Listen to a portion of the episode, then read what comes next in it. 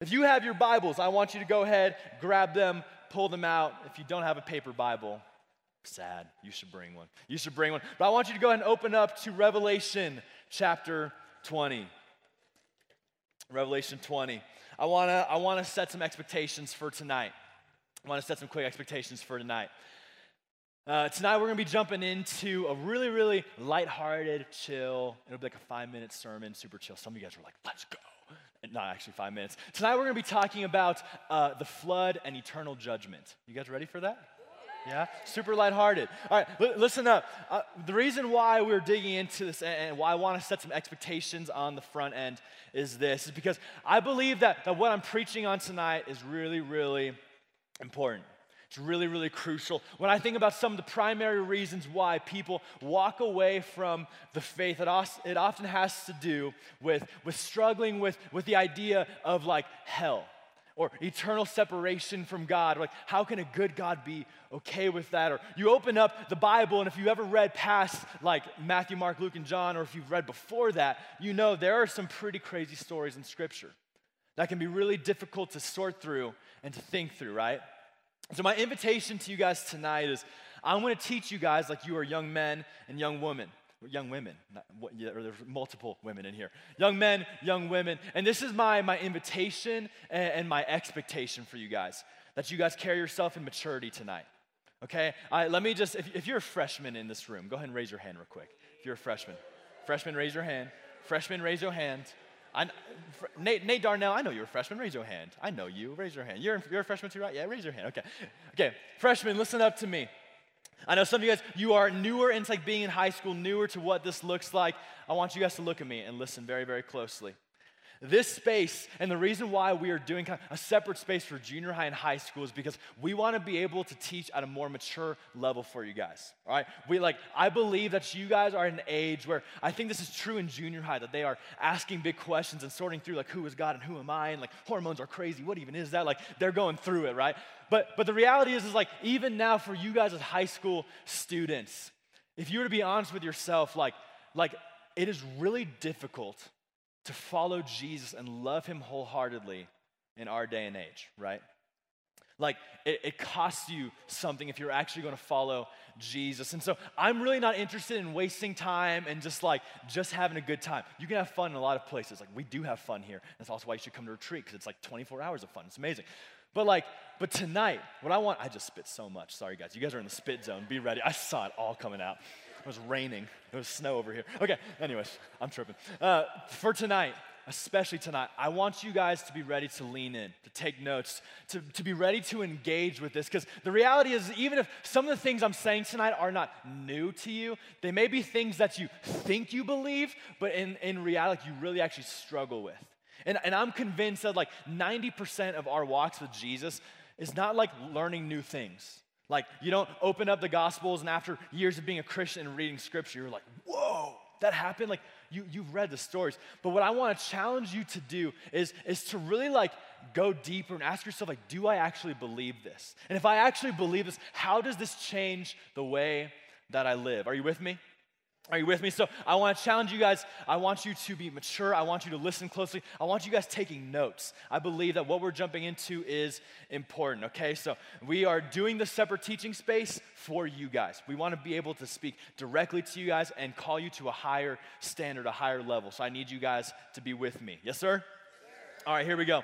Let's go ahead and jump into scripture. Revelation 20, starting in verse 11. Here we go. Revelation 20, verse 11. Then I saw a great white throne and him who was seated on it. From his presence, earth and sky fled away, and no place was found for them. And I saw the dead, great and small, standing before the throne, and books were opened. Then another book was opened, which is the book of life. And the dead were judged. Everyone say, judged. And the dead were judged by what was written in the books according to what they had done. And the sea gave up the dead who were in it. Uh, I lost my place. Hold on. We're, we're in it. Death and Hades gave up the dead who were, with, were in them, and they were judged, each one of them according to what they had done. Did I just reread that? I'm tripping. I should just look up at the screen. It's so much bigger. Then death and Hades were thrown into the lake of fire. This is the second death, the lake of fire. Next slide, verse 15. And if anyone's name was not found written in the book of life. He was thrown into the lake of fire. And then if, you're, if you have your Bibles, I want you to turn backwards towards Genesis, Genesis 6, to the very, very beginning. Genesis 6, starting in verse 5. Genesis, Genesis 6, verse 5 says, The Lord saw that the wickedness of humankind was great in the earth, and that every inclination of the thoughts of their hearts was only evil continually. And the Lord was sorry that he had made humankind on the earth, and it grieved him to his heart. Everyone say, grieved. And it grieved him to his heart. So the Lord said, I will blot out from the earth the human beings I have created, people together with animals and creeping things and birds of the air, for I am sorry that I have made them. Verse 8 says this But Noah found favor in the sight of the Lord. Let's go ahead and bow our heads. Let's pray together, friends.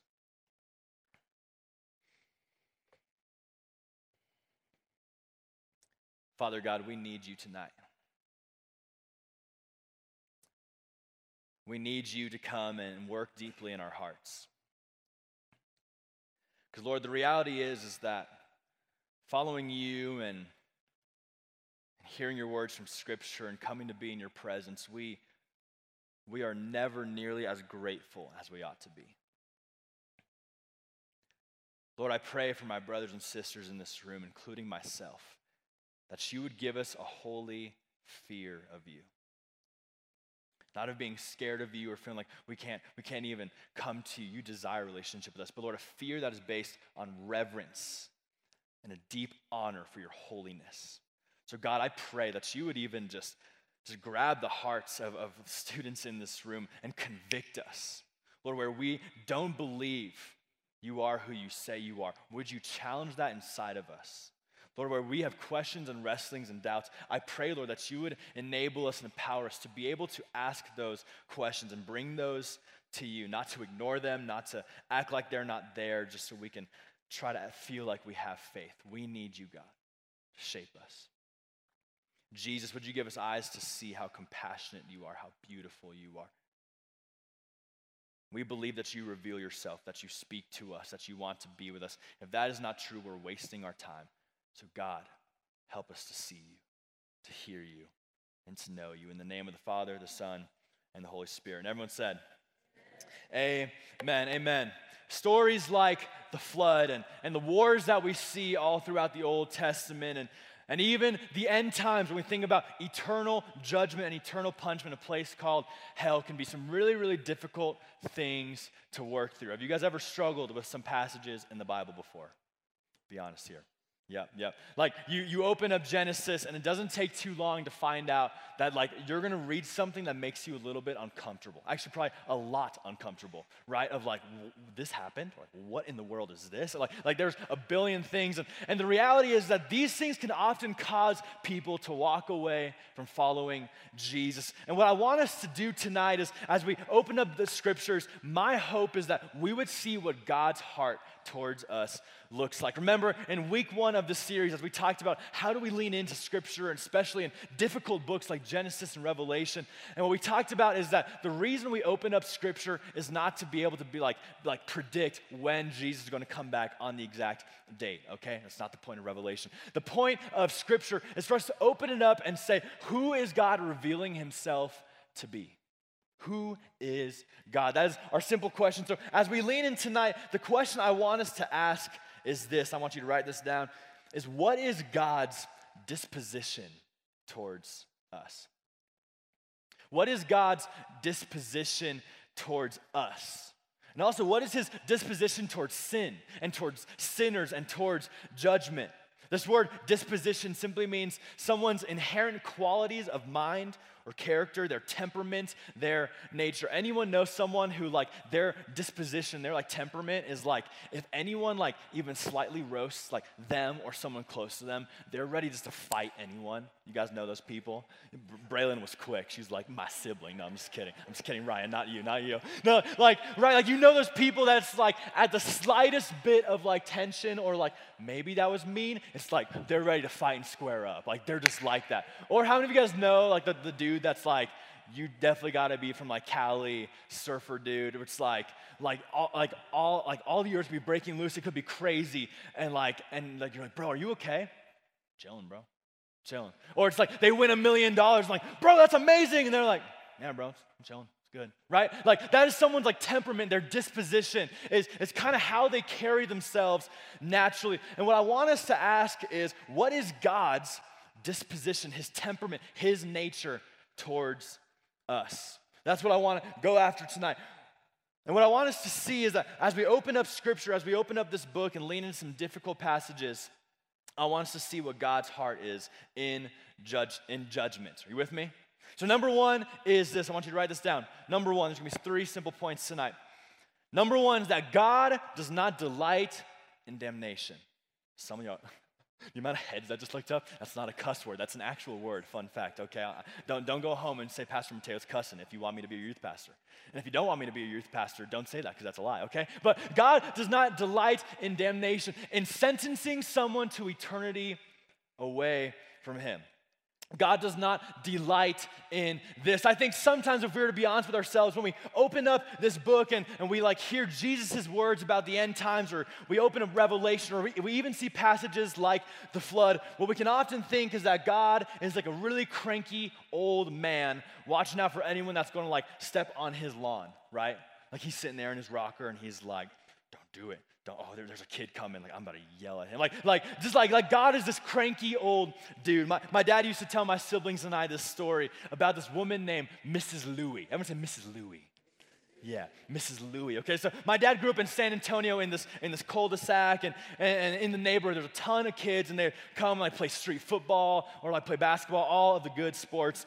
But the problem was is that a lot of these sports was really easy for like a ball to go over the fence into Mrs. Louie's yard. And, and the reason why this was such a problem, maybe you have a neighbor like this. If so, I'm sorry, I grieve with you. But if you have a neighbor like this, what Mrs. Louie would do is, is if a ball went over the fence and landed in her yard, she would grab it, come out the front door with a needle to make sure all the kids could see it, and just and just destroy the ball right? Like, like y'all know, like that's that's messed up. It's like it's like some people just want to see the world like burn. It's like Mrs. Louie, what is your deal? Like, like see what like she's this angry like woman that's just like, my life sucks, your life is gonna suck too. You know, it's like it's terrible. Like imagine like eight-year-old my dad, it, like probably like the cutest like little kid ever with like massive ears. That's my dad. Like imagine like like the, the, the weeping he would feel of like my basketball is gone because of Mrs. Louie, right? And I think if we were to be honest with ourselves, that's how we think God is towards us. That his, his resting state is like he is really easily agitated. Like you are just on the last nerve all the time. You say something bad, you treat your sibling bad, you do anything, and God is quick to put the foot down and say, I'm done with you. We think that, that he delights in judgment and punishment. But I want us to open up scripture and to see that this is not the case. How about we look at a very familiar passage, John 3 16. Y'all know John 3 16? Yeah, yeah. John 3 16. For God so uh, you can do the whole thing. That he gave his one and only son, that whoever would believe in him would not would not perish, but have eternal life. Leave that up, Joey. Listen up, listen up. Shh. Listen. Even in, in something as simple and as beautiful as John 3:16, because God so loves the world that he made. He gives his son. Why? So that none should perish. God's, God's will, his desire for humanity, for his creation, is that none would perish. God's will, his desire is that all would come to repentance, that all would know him. This is God's will. Look at 2 Peter chapter 3, verse 9. It says this The Lord is not slow about his promise, as some think of slowness, but is patient with you, not wanting any to perish, but all, everyone say all, all to come to repentance. What is God's will? What is His desire?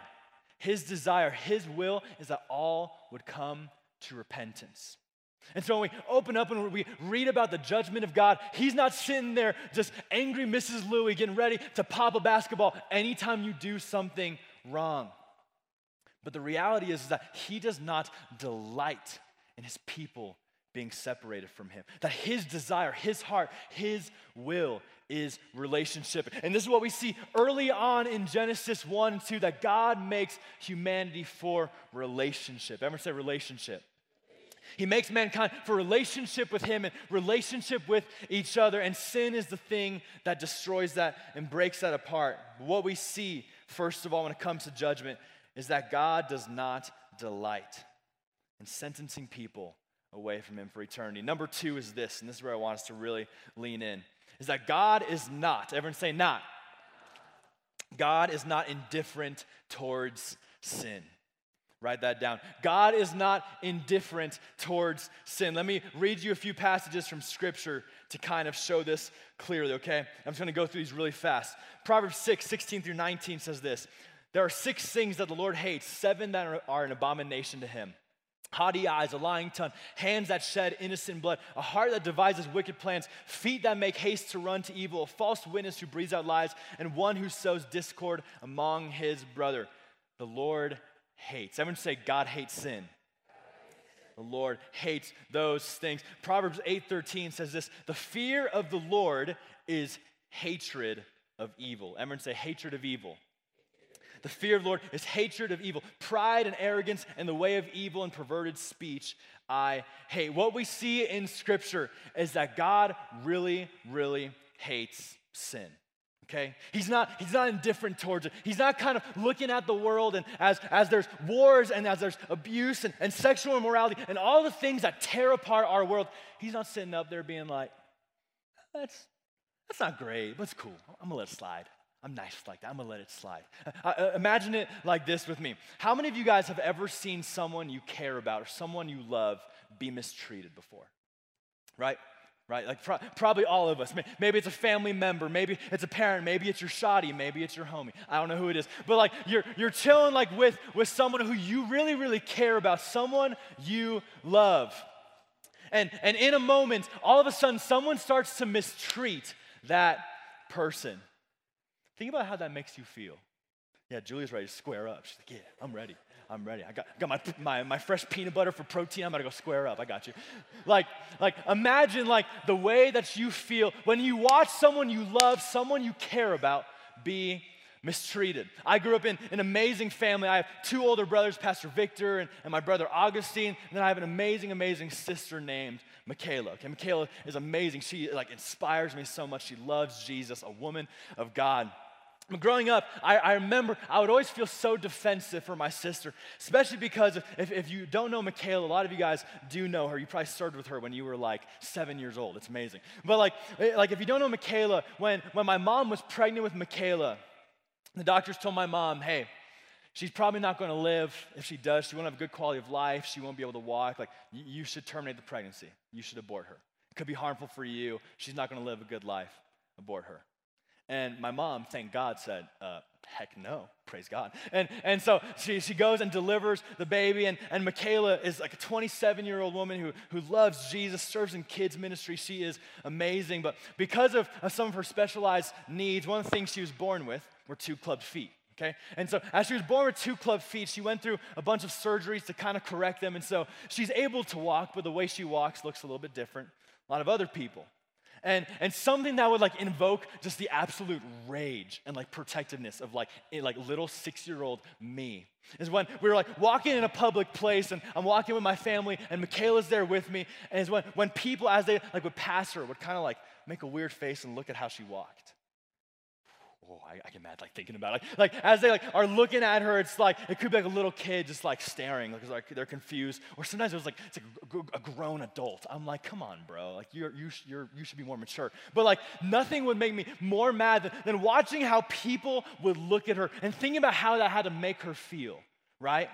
Making her feel like she's, she's weird or the way that she's made is not okay. All these different things of the insecurities that would bring up. And so, even like six or seven year old me, it didn't matter if it was like a little kid, a teenager, like an old person, like looking at my sister and kind of judging her for the way that she walks. Like, I would give him like the death face of like a seven year old boy of like,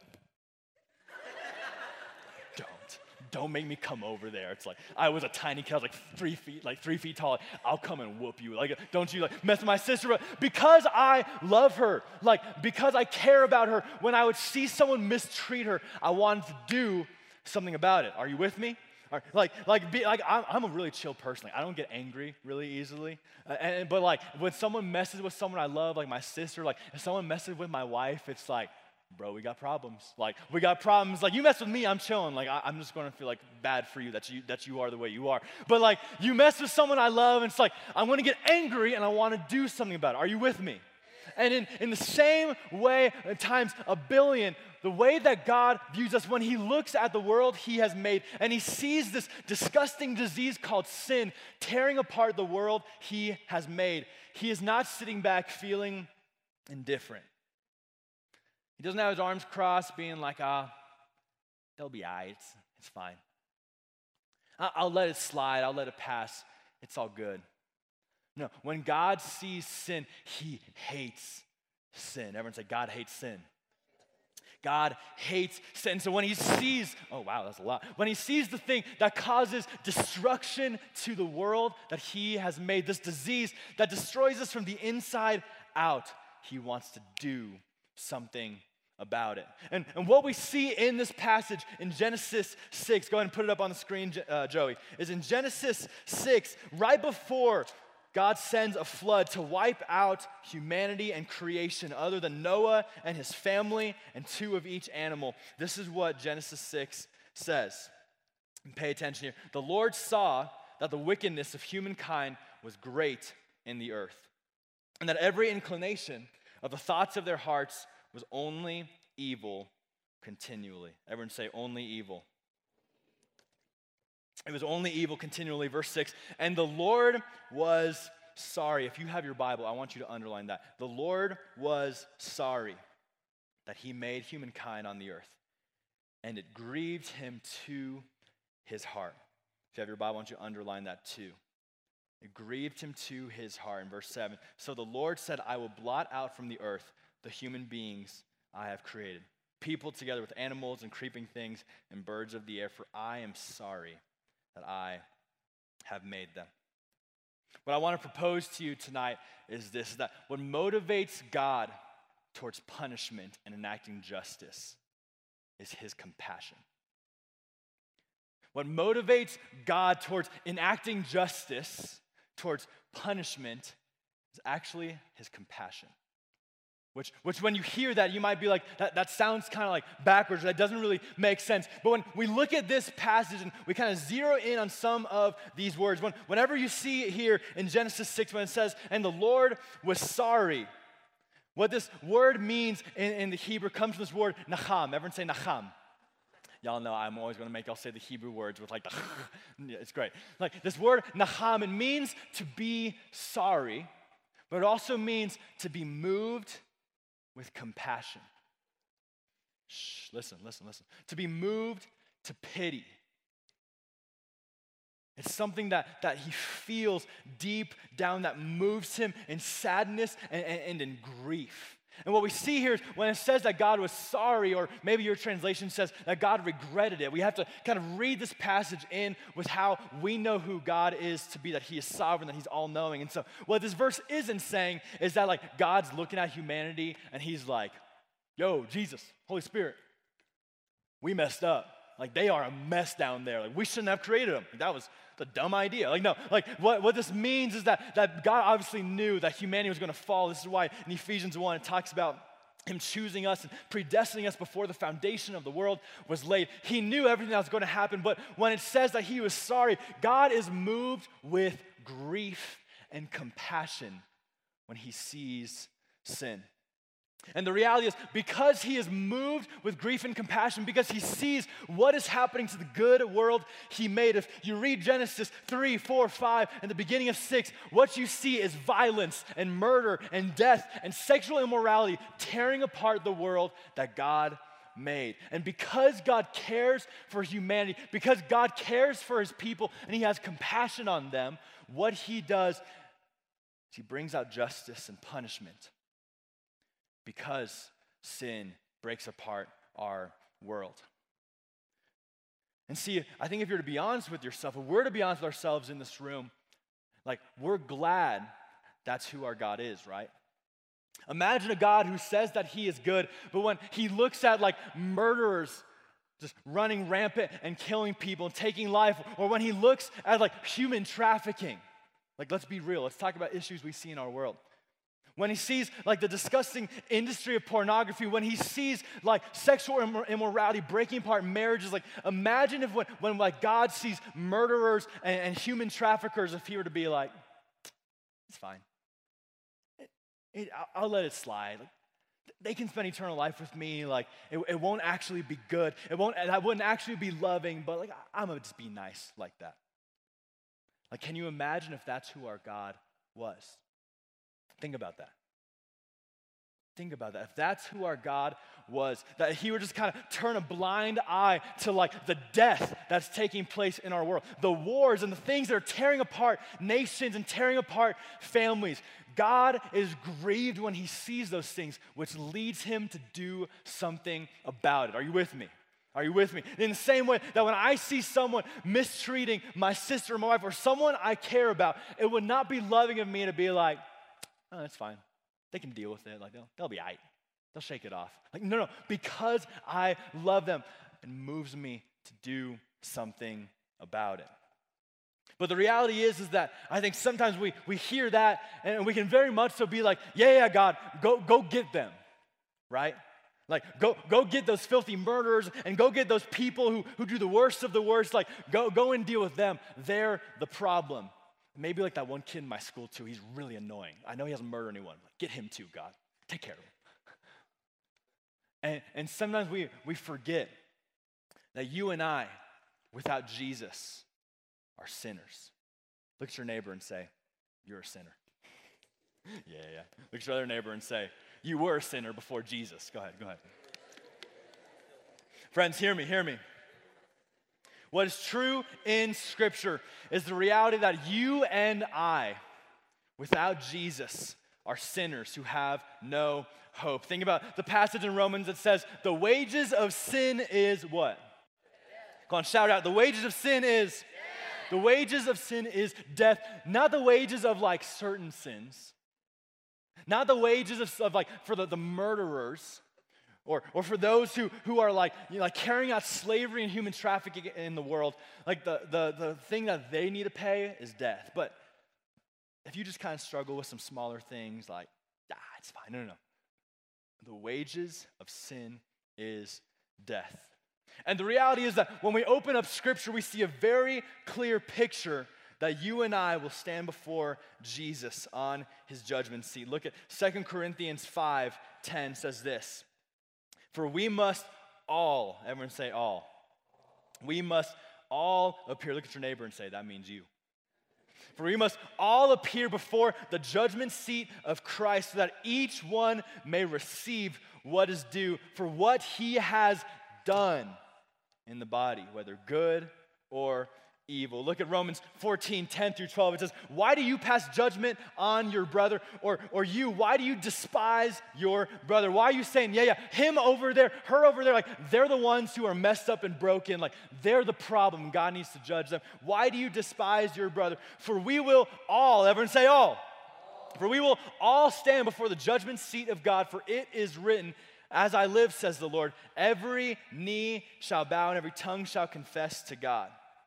So then each of us will give an account of himself to God.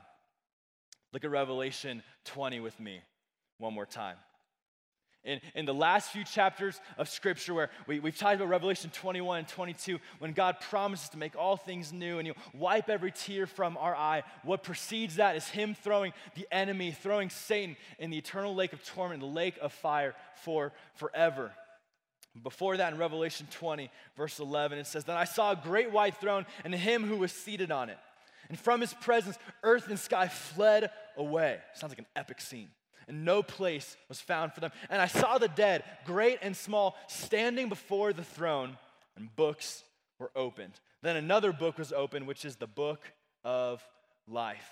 And the dead were judged by what was written in the books according to what they had done. Skip forward Then death and Hades were thrown into the lake of fire. This is the second death, the lake of fire. And if anyone's name was not written in the book of life, he was thrown into the lake of fire. Friends, hear me tonight. Everyone, look at me. I want you guys to hear me clearly on this. You and I, every single one of us, every person that's ever lived, will stand before the judgment seat of Christ with everything we've ever done, good and bad. And we will stand before Jesus and give an account. Now, when we read passages like this, it's really easy and for our temptation to be like, okay, so what I'm hearing is I need to like get over this addiction and do this better and like not be mean to my little sibling anymore. Like, do all of these things and like I'll earn salvation. No. That, that is heresy. It's very clear in Scripture, Ephesians 2. We are saved by grace. Everyone say, by grace. We are saved by grace through faith, not by our own works, so that no one can boast. Make no mistake, friends, we can only be saved because God has offered us the free gift of salvation through his Son, Jesus. When we put our faith in him, we can be saved. That is what salvation is. But, but just let me kind of caution you I want you to listen very closely to me. I say this because I love you and I care about you. If you're someone in this room who you say that you're a Christ follower, that you're a Christian, that you follow Jesus, first of all, if that's, if that's not you in this room, if you're to be honest, I, I, I don't follow Jesus, I'm just kind of here to hang out like with my homies, I'm so glad you're here, first of all. Second of all, I know this is like a very heavy message. It's not always like this heavy.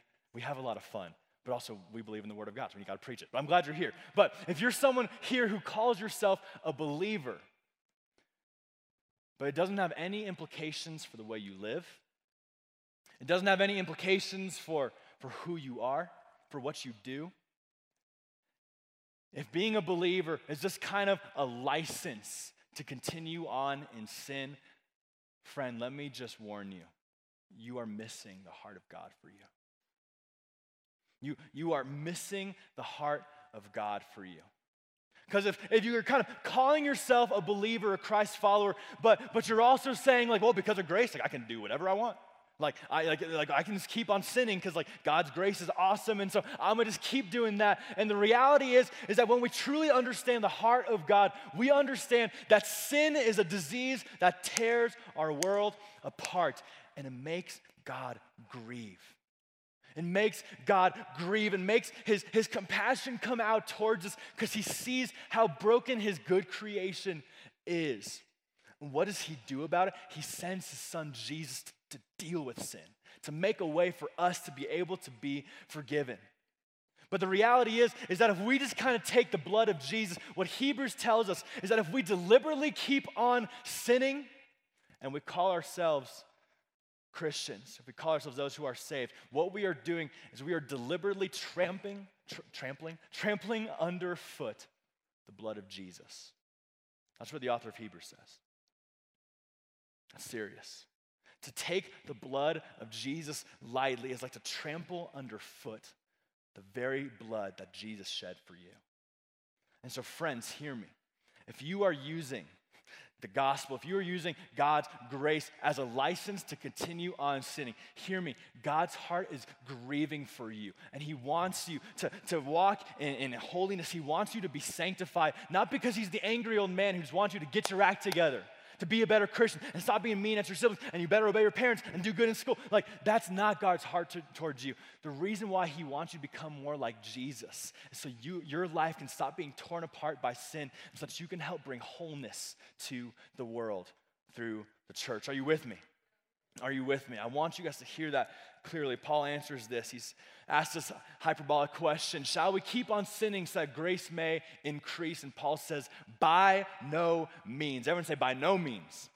By, by no means. We are those who have died to sin, so how can we live in it any longer? Friends, Jesus cares about you so much, and He is not indifferent towards sin because it's a disease that's killing you and killing the world. And so He wants to do something about it. He wants to take it out of you and to make you more like Jesus. Can you say amen? Last thing is this number three is that God is grieved by sin. God is grieved by sin. Drew, you can go ahead and bring the lights down a little bit. Pay attention, pay attention. God is grieved by sin. One of my favorite books I've, I've read, this book called Gentle and Lowly by Dane Ortlund. It's about the heart of Jesus, his, his disposition towards us as sinners, as those who have no hope without Jesus. And in this book, as he's talking about God's heart towards us and how it's compassionate and merciful, slow to anger, and abounding in steadfast love, is what God reveals about himself to Moses in Exodus 34. The very thing that he says about himself. Moses comes and he's like, Lord, like, would you reveal to me your glory? Show me who you are. That's what he says about himself. He says, The Lord, the Lord, God, rich in mercy, abounding in steadfast love, slow to anger. And in this book, the author gives this beautiful illustration. He says, Imagine, imagine if there was a father who had, who had a beautiful little daughter who he loved very, very much. A father who has a precious daughter who, who he cares for so much. And throughout this little girl's life, she begins to develop a terrible disease. She begins to develop cancer. And this, this cancer, it, it, it totally, it, it totally changes her. It, it impacts every part of her life and it's destroying her from the inside out. He says, Imagine if that father who loves his child were to look at his daughter and be angry at her for struggling with that. Imagine if he were to be angry at his daughter for suffering through this disease. Saying, Why are you acting different? Why can't you just be better? You're, you're costing so much money. You're, you're changing too much of my life. Like, if he was angry towards his daughter, like, we would look at that type of dad and be like, What is your problem? But the author continues and says, No. What a good father would do is that when he looks at his precious little girl who he loves so much, he would absolutely hate the disease that's inside of her. He would look at that cancer, he would look at that disease, and he would hate it with all of his heart. Why? Because it's destroying his little girl who he loves. It's wreaking havoc in her body. It's impacting her and changing her, and, it's putting her in pain. And because the father loves that daughter so much, he hates the disease. He wants to do something about it. And Ryan, any price would be worth it. Any money he'd have to pay, any time he'd have to take, anything he had to do to serve his daughter to help her become better, he would do because he loves her. Friends, hear me tonight. Look at me, look at me. Look at me. So I want you to hear tonight that God is grieved by sin. What we see in Genesis 6 is, is the very creation that God made that is good. In Genesis 1 Genesis 2, God said it's very good, and humanity has perfect relationship with each other, and there's perfect relationship between humanity and God, and all of creation is good. And this disease called sin comes into the picture and starts tearing apart the world, relationship by relationship. And friends, when God sees this, he is grieved. And I want you to hear tonight as we talk about judgment, as we talk about even, even the flood, and some things that are, that are heavy and really big is, is it's really easy if you are a Christ follower in this room to, to look at your life and to even maybe think about like giving an account before God and, and being like filled with shame. Thinking about all the ways that you fall short, thinking about the amount of times that you fall into sin. It's really easy for the devil's lies to come into that space and say, Yeah, you're a failure. Yeah, you're worth nothing. How can you call yourself a Christian? You keep doing this. The devil comes and he speaks lies about who you are. And friends, the reality is that Jesus loves you so, so much. That because of his compassion, because of his grief, when he sees you struggling, when he sees how sin is ruining you, how sin is tearing you apart or, and tearing the world apart that he has made, he wants to do something about it. Not because he's just easily angered and he's cranky, he's having a bad day. It's because he loves us. And this is what we see in the flood. And this is what we see throughout all of Scripture is even in really, really difficult things when God enacts justice and punishment. It's not because he delights in it, he's not happy about it. But he is grieved when he looks at his creation, men and women who he has made in his image and his likeness, who he has formed intentionally to know him, to be with him. And when sin separates us, he is moved to grief. He's moved with compassion. And ultimately, the best example that we see in Scripture of God's compassion leading him towards justice and, and leading him towards wrath is the cross of Jesus Christ. Listen to me. Listen, listen. What we see in the cross, what we see in the good news of the gospel, is that you and I, the wage we deserve to pay, our punishment that we deserve is death because of sin. And what we see is because Jesus cares for us so much and because God wants to deal with sin in his world. And that's why one day when he comes back, all sin and death will be dealt with forever. But Jesus comes onto the scene. He says, Father, I'll take your wrath. I'll take the punishment they deserve. Because I know your heart breaks for them. Because I know your heart is grieved when you see the world you made falling apart. This is what Romans 5 tells us, my favorite passage in all of Scripture. Romans 5, verse 6 says this. For while we were still weak. At the right time, Christ died for the ungodly.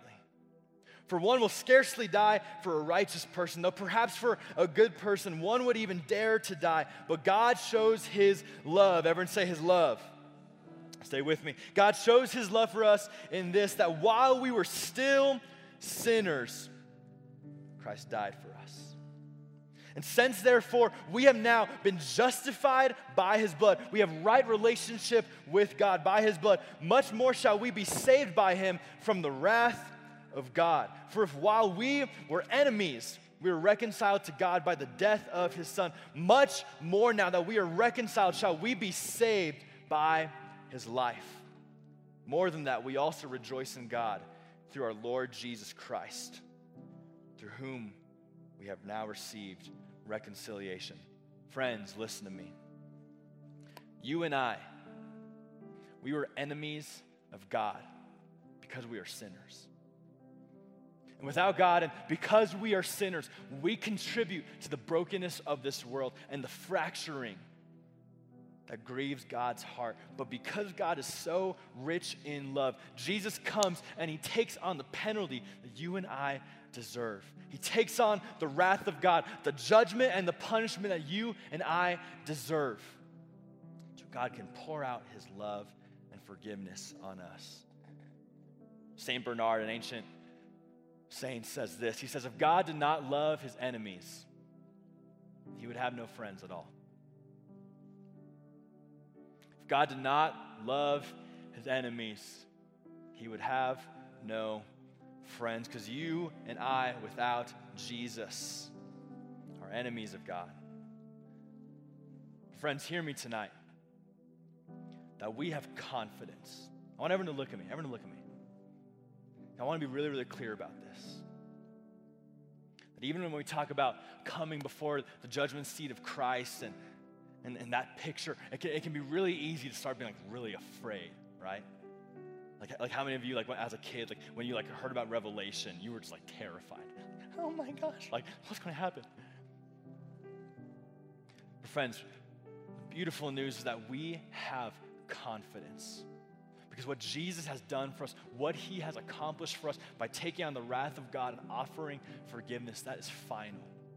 And the good news that when we stand before God and we give an account for every bad thing we have done, every good thing we have done, the thing that saves us is not looking at Jesus and saying, Lord, I know I struggled and like I, I could have done a lot different, but like, did you see how patient I was with my little sibling? Like, that was pretty good, right? Eternal life? Like, yeah? Like, no. Like the thing that saves, the thing that, that marks us as His is that Jesus has purchased us. He's bought us. This is what John 6 says. This is what Jesus says to his disciples. John 6 37. Everything that the Father gives me will come to me, and anyone who comes to me, I will never drive away. Anyone who comes to me, I will never drive away.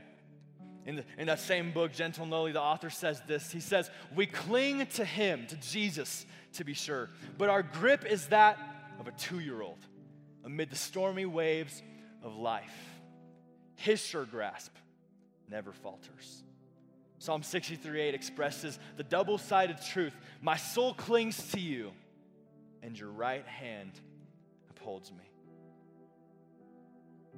One of my favorite quotes from pastors I reach for my Father because I am held by my Father.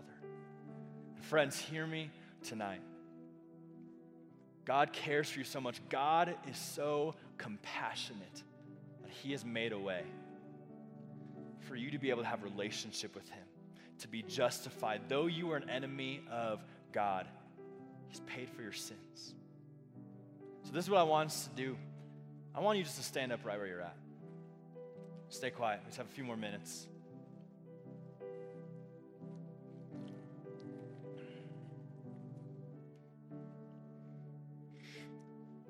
As we take some time to worship, I have a few invitations for you guys. There's kind of a lot of different pieces to, to tonight. My first invitation to you, the greatest one, is simply this is tonight to simply come to Jesus. To come to him in gratitude, to come to him in repentance. See, God doesn't take sin lightly, but He also knows that you and I, we can never live perfect lives, which is why He calls us to practices of repentance and confession. 1 John 1 9, if we confess our sins to one another, He is faithful and just to forgive us. So maybe for you in this room tonight, as you come to Jesus, maybe, maybe first of all, like and I think for all of us, the response is simply gratitude. Jesus, thank you for what you have done. I deserve death and, and I am a sinner, but because of what you have done, you've poured out your love on me. Maybe also you in this room tonight, you know that you need to repent for some things. That, that you've been walking in sin and maybe you've tried to resist temptation to walk in holiness, but, but like sin feels like it has a grasp on you. I want us to, to take time to pray together. For you to, yes, come to Jesus and, and confess and repent. But also, Scripture calls us to, to confess our sins to one another. So, what I want to invite you to do is, if there's something that Lord is convicting you of, is, is to go to, a, go to a close friend who you trust. Say, hey, I, I've been struggling with this and I, I want to confess this. I want us to be out into the light because I want to walk in freedom. I want to walk in holiness. Another invitation I have for you is if you are in this room and when you look at your life. Like there are so many things being deeply impacted and torn apart because of sin. And I think some people in this room, like, you just need someone to grieve with. Like there's difficulty with your family. Maybe there's there's split up, there's divorce happening with, with your parents or sibling relationships or just family dynamics are really, really horrible and, and like it's feeling heavy. Maybe at school you're being bullied and, and you feel like, like really alone there. Whatever's going on, whatever thing you are feeling because of the impact of the sinful world we live in, I want us to take time simply to pray for each other. What that can look like is you grab a friend who you trust. Hey, I, I'm really struggling with this. This, this situation is going on. I feel really alone because of the. You, you tell them about it and say, Will you pray for me? And friends, this is where we get to be the body of Christ and we get to come together. And we get to speak words of truth about who they are in Christ and how God is with them, how He never leaves us or forsakes us. So this is what I want us to do is I want to invite our leaders just to kind of come over to the sides of the room. You don't need to come up front. Just come to the sides. If you want to pray with a leader, if you want to come and confess something and repent and, and have them pray for you in that, come to them. Maybe if, if you and, and another friend, like you want to go to a leader together, do it. If there's something where it's like uh, you are grieving the brokenness in your life because of sin, hear me. God is grieving with you. God is grieving with you because he cares for you. God is compassionate. So maybe you go to someone, you ask for prayer in that. So we're going to take just a few minutes to do that, and then we're going to go into a song of worship as we respond. So I don't want you talking to your friends if, if you know you'll be easily distracted. If you don't want to pray with anyone, it's okay. I want you to kind of find a space to get alone and come to Jesus and reflect on his goodness. So let's go ahead and do that.